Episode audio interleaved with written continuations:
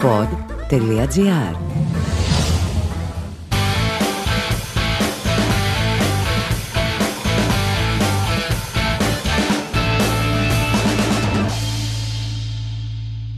Καλησπέρα σας. Είμαι ο Λεωνίδας Καπάνταης, πρώην ποδοσφαιριστής της ΑΕΚ και παλέμαχος ποδοσφαιριστής.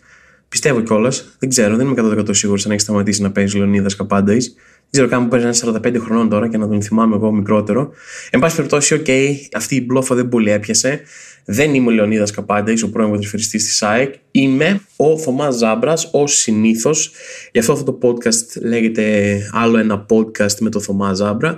Οπότε είμαστε εδώ με άλλο ένα, άλλο ένα podcast με Θωμά Ζάμπρα και δυστυχώς όχι με Λεωνίδα Καμπάνταη. Τώρα που το σκέφτηκα, δεν ξέρω γιατί το έβαλα στο μυαλό σας. Δηλαδή, θα ήταν νομίζω πολύ, πολύ καλύτερο αν ήταν Λεωνίδας Καμπάνταης εδώ και όχι εγώ. Αλλά, εν πάση περιπτώσει, συνεχίζουμε με μένα. Είμαι, τι είμαι, μια παξιμαδοκλέφτρα, ενώ βρίσκομαι αυτή τη στιγμή στο εξωτικότατο ή τέλος πάντων εξωτικότατο. Δεν ξέρω αν σηκώνει υπερθετικό βαθμό. Έχει μια εξωτικίλα ρέθυμνο. Α το πούμε έτσι για συναισθηματική μετανάστευση, ας το πούμε έτσι, ρε παιδί μου. Και λοιπόν, εν πάση περιπτώσει, ο καιρός δεν είναι αυτός που περίμενα. Ήμουνα στα τρίκαλα και ήταν ηλιόλουστα και ήταν τέλεια και ήταν μια χαρά και ήμουν στα κοντομάνικα έξω και τρώγαμε παγωτά όλη την ημέρα και ήταν στο Ρέθυμνο. Φάση νότια, Κρήτη και καλά, πάντα καλός καιρός και εδώ έχει φάσει κρύο, βροχές και ιστορία και δεν ξέρω κι εγώ τι. Και ήρθα να μείνω ρε παιδί μου κάπου που ήταν λιγότερο κεντρικά γιατί πήρα μια καταπληκτική συμβουλή από μια πάρα πολύ κατατοπιστικότατη και πανέξυπνη ντόπια ότι έλα και μείνε κάπου εκεί ρε παιδί μου για να μείνει κεντρικά γιατί θα έχει πολύ φασαρία και έχουν ανοίξει τα μαγαζιά κτλ. Και, και εγώ είμαι σε φάση να έρθω ρε παιδί μου εδώ πέρα και έχω έρθει στην πιο φασαριόζικη γειτονιά του κόσμου. Υπάρχουν παιδάκια που πετάνε βαρελότα 24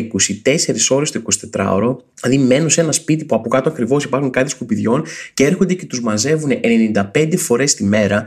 Μιλάμε για το πιο καθαρό σημείο του ρεθύμνου. Δηλαδή, μιλάμε, έχω φάει ρε παιδί μου φαγητό μου και βγαίνουν να πετάξω μια κοκακόλα, ας πούμε, στον κάδο και έρχονται και τη μαζεύουν. Λένε, Όχι, δεν το ανεχόμαστε αυτό να έχει ένα κάδο μέσα κοκακόλα. Βούμ, περνάει σκουπιδιά, ξαναφεύγουν και λένε, Άμα γίνει τίποτα σε 5 λεπτά πάλι εδώ θα είμαστε. Ωραία είναι το ρέθυμνο, διακοπάρω, κάνουμε βόλτες, έχει πάρα πολύ τουρισμό. Δηλαδή θέλω να σε εκμυστηρευτώ κάτι. Okay. Θα έχετε παρατηρήσει ότι είμαι κάπως γέρος, ρε παιδί μου. Είμαι ένας 65χρονο συνταξιούχος παγιδευμένος στο σώμα ενός 65χρονου, τέλος πάντων, και okay, όχι στο σώμα τόσο όσο στο. Τέλος πάντων, OK, okay, είμαι 32, αλλά είμαι σαν 65, αυτό θέλω να πω. Αλλά με το που ήρθα και είδα τους τουρίστες που ήταν σε φάση Α, Μύκονος. Ελπίζω να μην νόμιζαν ότι είναι στη Μύκονο και να κατάλαβαν ότι είναι στην Κρήτη, ξέρω εγώ. Μην ήταν τόσο μεθυσμένοι που κατέβηκαν αλλού για αλλού και να ήταν πιο πολύ, ρε παιδί μου, το mood. Ξέρω εγώ, το Μύκονος πλέον απλά σημαίνει περνάμε καλά, ξέρω εγώ. Αυτό το Μύκονος φωνάζοντας έτσι σημαίνει πλέον περνάμε καλά σε όποιο μέρος της Ελλάδας ή του κόσμου και αν βρίσκεσαι. Και με το που είδα τουρίστες που ήταν σε φάση Α, είμαστε διακοπές και περνάμε καλά και είμαστε μεθυσμένοι από τις 4 το απόγευμα. Με έπιασε ένα ωρε φίλε, δε, δεν είμαι εγώ γι' αυτό, δε, δεν ξέρω. Με ποια είναι αγοραφοβία, δηλαδή δεν μπορώ με μεθυσμένου τουρίστε. Ενώ ρε παιδί μου, γενικά, ίσως παλιότερα είχα κάποια ρατσιστικά ρε παιδί μου κατάλοιπα ριζωμένα μέσα όπως όλοι οι άνθρωποι μεγαλώναμε στην Ελλάδα. Είχαμε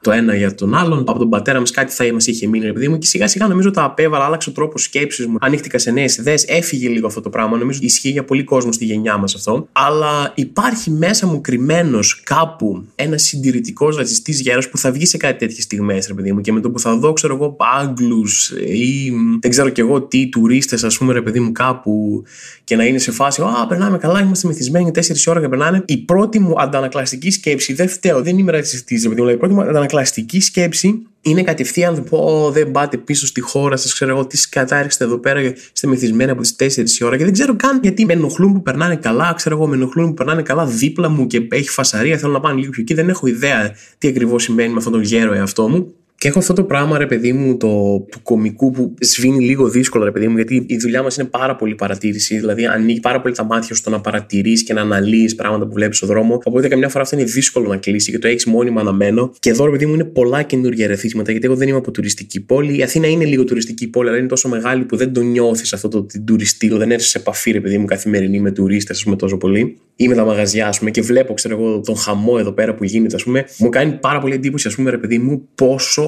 γραμμένο σε έχουν οι Έλληνες που είναι σε τουριστικές περιοχές. Όταν είσαι και εσύ Έλληνας, έτσι. Όταν ο άλλος έχει ένα μαγαζί, ρε παιδί μου, και είναι Έλληνας κάπου στην Ελλάδα, είτε είναι στη Λιανική, είτε προσφέρει κάποιο είδους υπηρεσία κτλ. Επειδή δουλεύουν κυρίως με τουρίστες και οι τουρίστες τους αφήνουν χοντρά λεφτά γιατί μπορούν να τους κλέψουν και όλας πάντα. Λίγο πάνω, λίγο κάτω. Έρχονται μέσα στα μούτρα σου και σου λένε ότι τύπου δεν σε γουστάρω που είσαι Έλληνας, φύγει από το μαγαζί μου. Θυμάμαι, εντάξει, αυτό έχει συμβεί στην Αθήνα, ρε παιδί μου, αλλά να καταλάβετε τι εννοώ την οτροπία. Ήμουνα με τον αδερφό μου στο κέντρο της Αθήνας και πήρα ένα Uber, ένα ταξί see Και για κάποιο λόγο, όταν μου ζητάει όνομα στην υπηρεσία, βάζω Τόμα Ζάμπρα. Οπότε βάζω το Τόμα και πάρα πολλοί σε αυτές τις υπηρεσίε βλέπουν το Τόμα και νομίζουν ότι είμαι ξένος. Μπαίνω και μου μιλάνε στα αγγλικά, ρε παιδί μου. Α, hello, Τόμα, και εγώ μου λένε κτλ. Παίρνουμε ταξί, ρε παιδί μου, να μας πάει τώρα κέντρο κάπου στο νέο κόσμο. Ξέρω εγώ τώρα 4,5 ευρώ κούρσα, κάτι τέτοιο. Μικρή κούρσα. Έτσι και μου μπαίνουν μέσα, αυτός χαρούμενος νόμιζε ότι είμαι τουρίστας. Hello, Thomas. Του λέω, Όχι, όχι, λέω Έλληνες. Είμαστε εδώ στο νέο κόσμο, πάμε. Και ο τύπος είναι και τύπου, τον έχουμε πάρει και από υπηρεσία, ρε παιδί μου. Οπότε ξέρει ότι μπορούμε να τον βαθμολογήσουμε, ξέρουμε το όνομά του, ξέρουμε το δεν είναι ένα ταξί που πήραμε στον δρόμο. Αρχίζει και μας κράζει και λέει: Πω, Έλληνες είστε γαμώτο. Ε, τι έπαθα, είδα το Thomas και να με ρωτήσετε Άγγλοι, άντε επιτέλους να έρθουν λίγο οι τουρίστες. Τώρα γιατί ήταν, ξέρω εγώ, Απρίλιος, τότε Μάιος, κάτι τέτοιο. Άντε επιτέλους να έρθουν λίγο οι τουρίστες να δουλέψουμε λίγο εδώ με τους Έλληνες με τα 4 ευρώ, ξέρω εγώ κτλ. Του σε φάση, ρε φίλε, εντάξει, OK, okay, το καταλαβαίνω και όλοι να βγάλουμε λεφτά πολλά θέλουμε τη δουλειά μας και ξενερώνουμε όταν κάποιος δεν μας πληρώνει καλά, ας πούμε. Αλλά μπήκα στο γάμο ταξί σου τώρα, ήρθα μέσα, ας πούμε. Ξέρεις ότι μπορώ να σε βαθμολογήσω, ξέρεις ότι ξέρω το όνομά σου, μπορώ να κάνω κριτική. Εντάξει, δεν το έκανα αρνητική κριτική, ρε, τον άφησα τώρα, ρε παιδί μου, άστον να δουλεύει. Πέρα δεν θέλω να χάσει κάποιος τη δουλειά του, γιατί έκανα εγώ μια αρνητική κριτική. Άμα δεν κάνει κάτι χιδαίο, ρε παιδί μου, άμα δεν με επιτεθεί με μαχαίρι, ξέρω εγώ. Αλλά νομίζω ότι ο μόνος λόγος που δεν με επιτέθηκε με μαχαίρι εκείνη τη στιγμή ήταν γιατί δεν είχε ο συγκεκριμένος. Αν είχε μια ένα μαχαίρι, θα με είχε καρφώσει απλά γιατί γεννήθηκα Έλληνας και ήθελα να πάω στο νέο κόσμο. Κατάλαβες. Αν φοβερό, προσπάθησε απλά να το κρύψεις λίγο. Δεν σου ζητάω εγώ να μην με μισείς. Μίσησέ με, βρήσε με όσο θέλεις. Ξέρω εγώ, μόλις βγω έξω, βλέπεις πήρα κάτι μαλάκι που ήθελαν 4 ευρώ διαδρομή, ξέρω εγώ.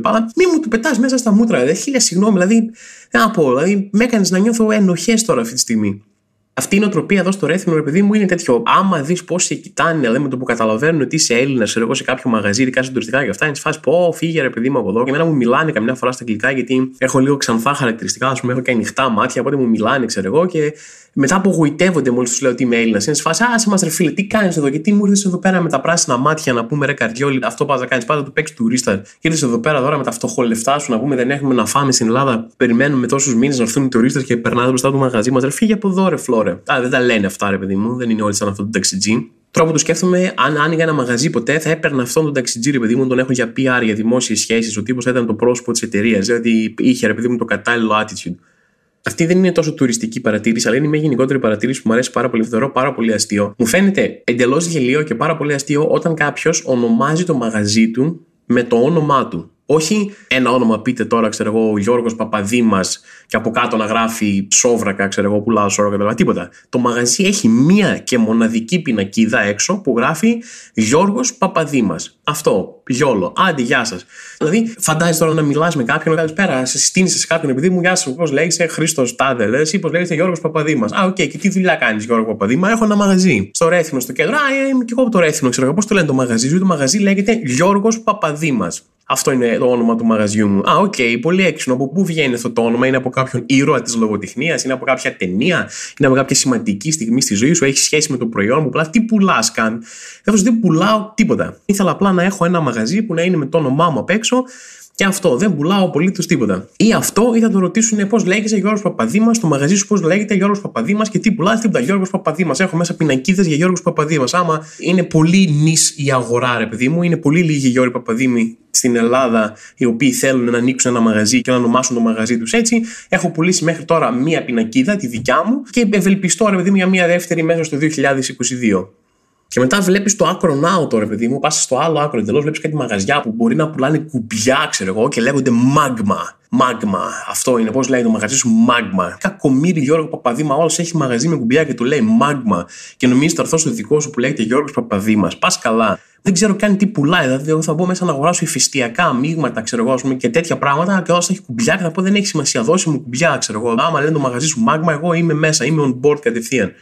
Εν τω μεταξύ βγαίνει καινούργια σεζόν Better Call Saul τώρα. Είναι η τελευταία σεζόν, δεν ξέρω και εγώ τι. Δεν έχω ξανανιώσει ποτέ στη ζωή μου τόσο μόνος που δεν έχω δει ούτε ένα επεισόδιο από το Better Call Saul. Δηλαδή είναι, με έχει πιάσει. Είναι όλη φάση έχεις δει Better Call Saul. Όσοι συζητάνε, όλη η τελευταία σεζόν είναι καλύτερο από το Breaking Bad, είναι καλύτερο από το Sex, είναι καλύτερο από παϊδάκια, ξέρω εγώ, με πατάτες τηγανιτές. Και λες, Όχι, εγώ δεν το έχω. Δεν έχεις δει, δεν το έχεις δει. Όχι, ρε φίλε, δεν το έχω δει. Άσε με, ξέρω εγώ. Δεν αντέχω. Είναι πάρα πολλές οι σειρές εκεί έξω. Είναι πάρα πολλές. Δεν μπορώ να τις δω όλες. Και δεν σας προλαβαίνω. Μία είστε εδώ, μία είστε εκεί. Δουλειές δεν έχετε, ξέρω εγώ. Ζωή δεν κάνετε τίποτα, ξέρω εγώ. Α, είδες αυτό, βγήκε εκείνο, βγήκε το άλλο. Ξέρω εγώ, έχω δει 22.000 ντοκιμαντέρ, έχω δει 22.000 σειρές. Βλέπω όλες τις ταινίες του κινηματογράφου. Ποιος είσαι, τι σε πληρώνει κάποιος για να βλέπεις ταινίες, είναι αυτή η δουλειά σου. Πότε προλαβαίνεις και πότε έχεις όρεξη. Να σου πω την αλήθεια, γυρίζω σπίτι, βάζω να φάω κάτι και βλέπω ένα επεισόδιο από φιλαράκια πάλι. Αυτό είναι και η τελευταία σειρά που είδα, να σου πω την αλήθεια. Παριέμαι καινούργιες σειρές. Είναι ωραίο αργή να ξεκινήσει, αργή να ξεκινήσει. Η ζωή είναι μικρή, φίλη μου. Δεν προλαβαίνω τώρα να δω σειρές που αγούν να ξεκινήσουν. Γιατί; Υπάρχουν σειρέ που ξεκινάνε κατευθείαν, πιάνουν τα μούτρα. Μπαμ, πήγαμε, πήγαμε εκεί πέρα. Άστα slow burn τώρα. Δεν είμαστε για τέτοια ζωή. Οι ρυθμοί είναι άλλοι. Άσε με και εσύ και τον Better Call Δεν το έχω δει, συγγνώμη. Πω, θα πάρω μηνύματα τώρα γι' αυτό. Better Call Saul είναι η φάση. Κατάλαβα. Τέλος πάντων, δεν το έχω δει, παιδιά. Ε, δεν λέω τίποτα. Ωραίο μπορεί να είναι. Το Breaking Bad το έχω δει και μου άρεσε πολύ. Κάποια στιγμή να το δω κι εγώ. Ξέρετε, σας έχω ξαναπεί τη μέθοδο μου. Περιμένω να σταματήσουν να το βλέπουν όλοι, να σταματήσουν να μιλάνε γι' αυτό, να μην με πρίζουν, να μην συνεισφέρω στο hype κανενός, να είμαι εκτός zeitgeist και να το δω κάποια στιγμή, ρε παιδί μου, όταν θα είμαι με τα παιδιά μου, ας πούμε.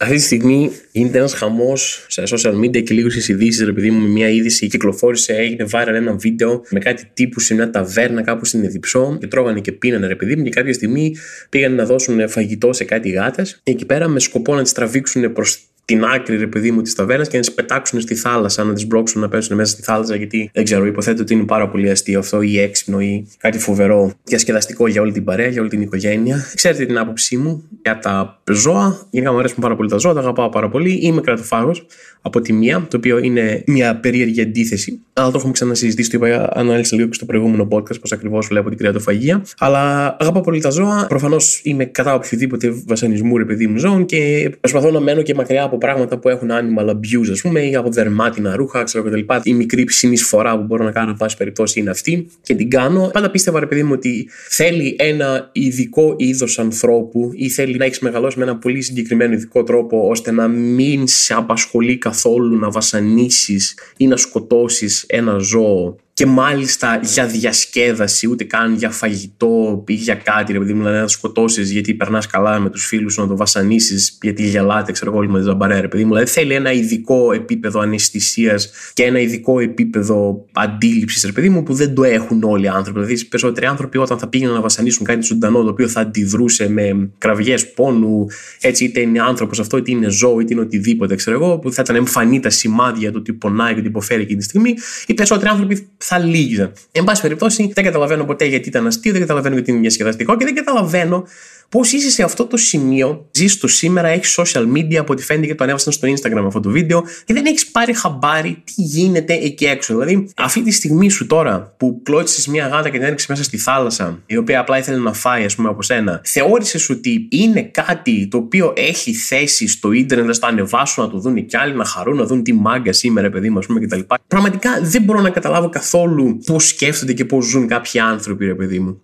Να κάνω μια γρήγορη παρένθεση να πω το ένα αρνητικό πράγμα για το οποίο δεν ευθύνεται ο ίδιος αυτός, ο άνθρωπος που έκανε αυτή την κίνηση, για το ένα αρνητικό πράγμα που δεν πέφτει απάνω του, είναι ότι είδε αυτή την είδηση να μεταδίδεται σε πάρα πολλά μέσα. Ω ε, Αλβανός τελικά ο τύπος που ήταν από την Αλβανία, ο τύπος που έδιωξε τη γάτα και να τονίζεται αυτό ρε παιδί μου στις επικεφαλίδες, να είναι λίγο το clickbait, να πιάσει λίγο τους πατριώτες ότι Α, Αλβανός ήταν, ε, γι' αυτό τώρα έτσι εξηγείται, γιατί εδώ στην Ελλάδα δεν έχει βασανίσει άνθρωπο, σκύλο ή γάτα ή κάποιο άλλο ζώο ποτέ στην ιστορία. Δεν τα παρατάνε τα σκυλιά τους, και τα παρατάνε μέσα στις εθνικές, γιατί δεν θέλουν να τα μεγαλώσουν πια και τα βαρέθηκαν ή δεν τα έχουν δεδεμένα μια κοντία λυσίδα μέσα στον ήλιο από τη στιγμή που γεννήθηκαν μέχρι να πεθάνουν. Δεν έχουν γίνει ποτέ αυτά εδώ στην Ελλάδα. Είναι αλβανικό θέμα. Μόνο αν είσαι από την Αλβανία μπορείς να κάνεις κάτι τέτοιο. Ηρωνεύομαι προφανώς, ελπίζω να γίνεται σαφές αυτό. Τέλος πάντων, αυτό ρε παιδί μου, σαν μικρό αρνητικό για τη μετάδοση της είδησης για τα ελληνικά μέσα και για την ελληνική πραγματικότητα.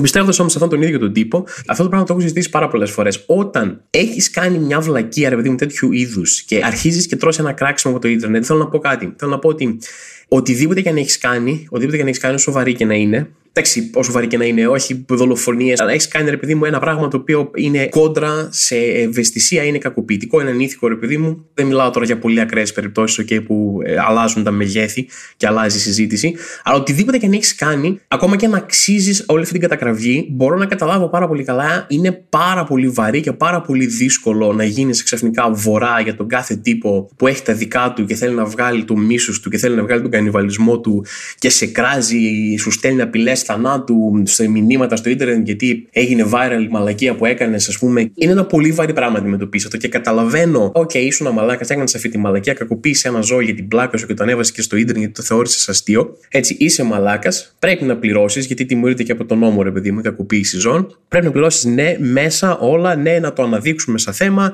ναι, να τονίσουμε ότι είναι κακό, ξέρω κτλ. Αλλά όλος αυτός ο κανιβαλισμός που γίνεται κάθε φορά από ανθρώπους οι οποίοι τα κίνητρά τους είναι ασαφή κάποιες φορές, δεν ξέρω καν αν είναι στην πλευρά του καλού ή όχι. Α παραδεχτούμε ότι μερικοί άνθρωποι που κράζουν και επιτίθενται στο ίντερνετ δεν είναι καλύτεροι από κανέναν και το μόνο που τους ενδιαφέρει είναι να επιτεθούν, να βρίσουν, να κάνουν, να βγάλουν λίγο από τα νεύρα τους, να βγάλουν λίγο από την οργή που έχουν μέχρι τους. Και καταλαβαίνω ότι αυτό είναι ένα κλίμα που άμα το δεχτείς, ρε παιδί μου, άμα μπεις ξαφνικά στο μάτι του κυκλώνα, του σοσιαλμητικού κυκλώνα και σου επιτίθονται όλοι με μικρό ή μεγάλο τρόπο, είναι ένα πολύ δυνατό ψυχολογικά κομμάτι που μπορεί να σε επηρεάσει πάρα πολύ σκληρά, ρε παιδί μου.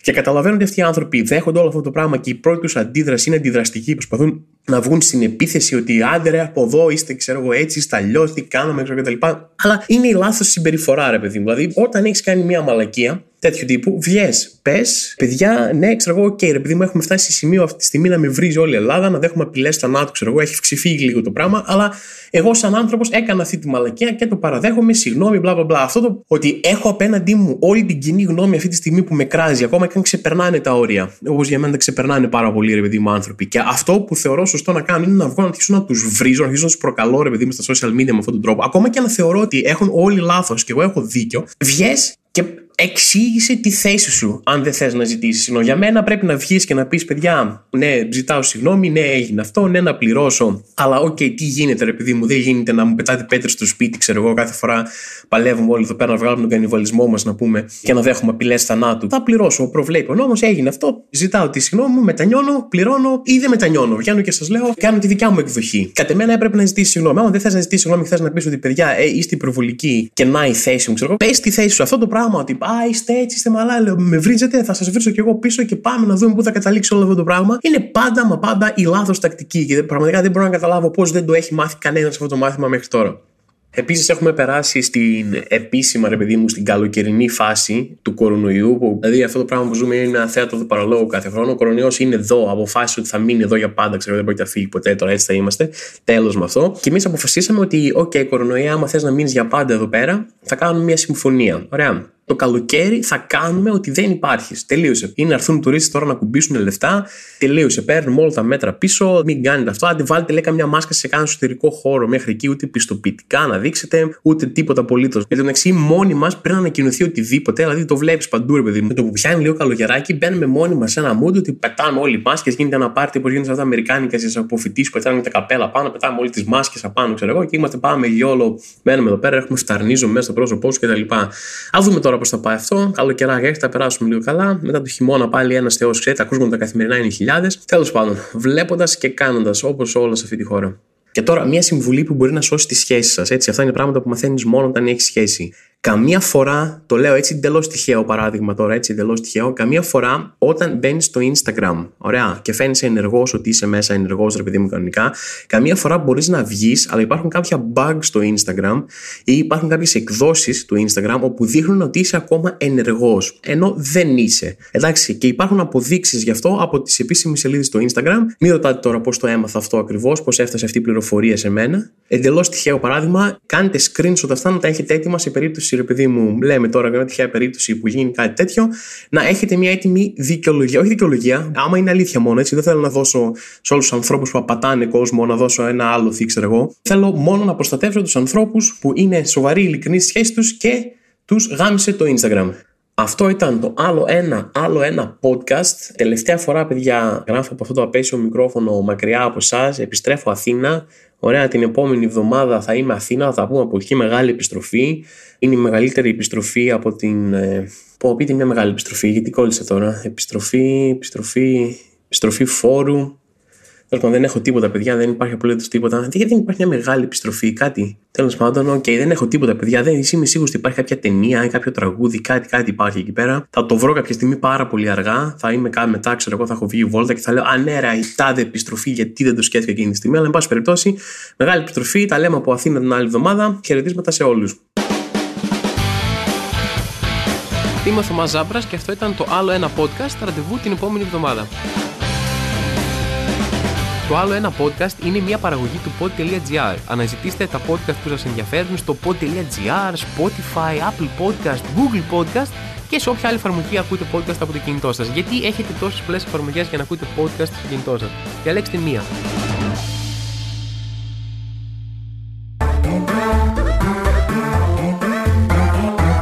Pod.gr. Το καλό να ακούγεται.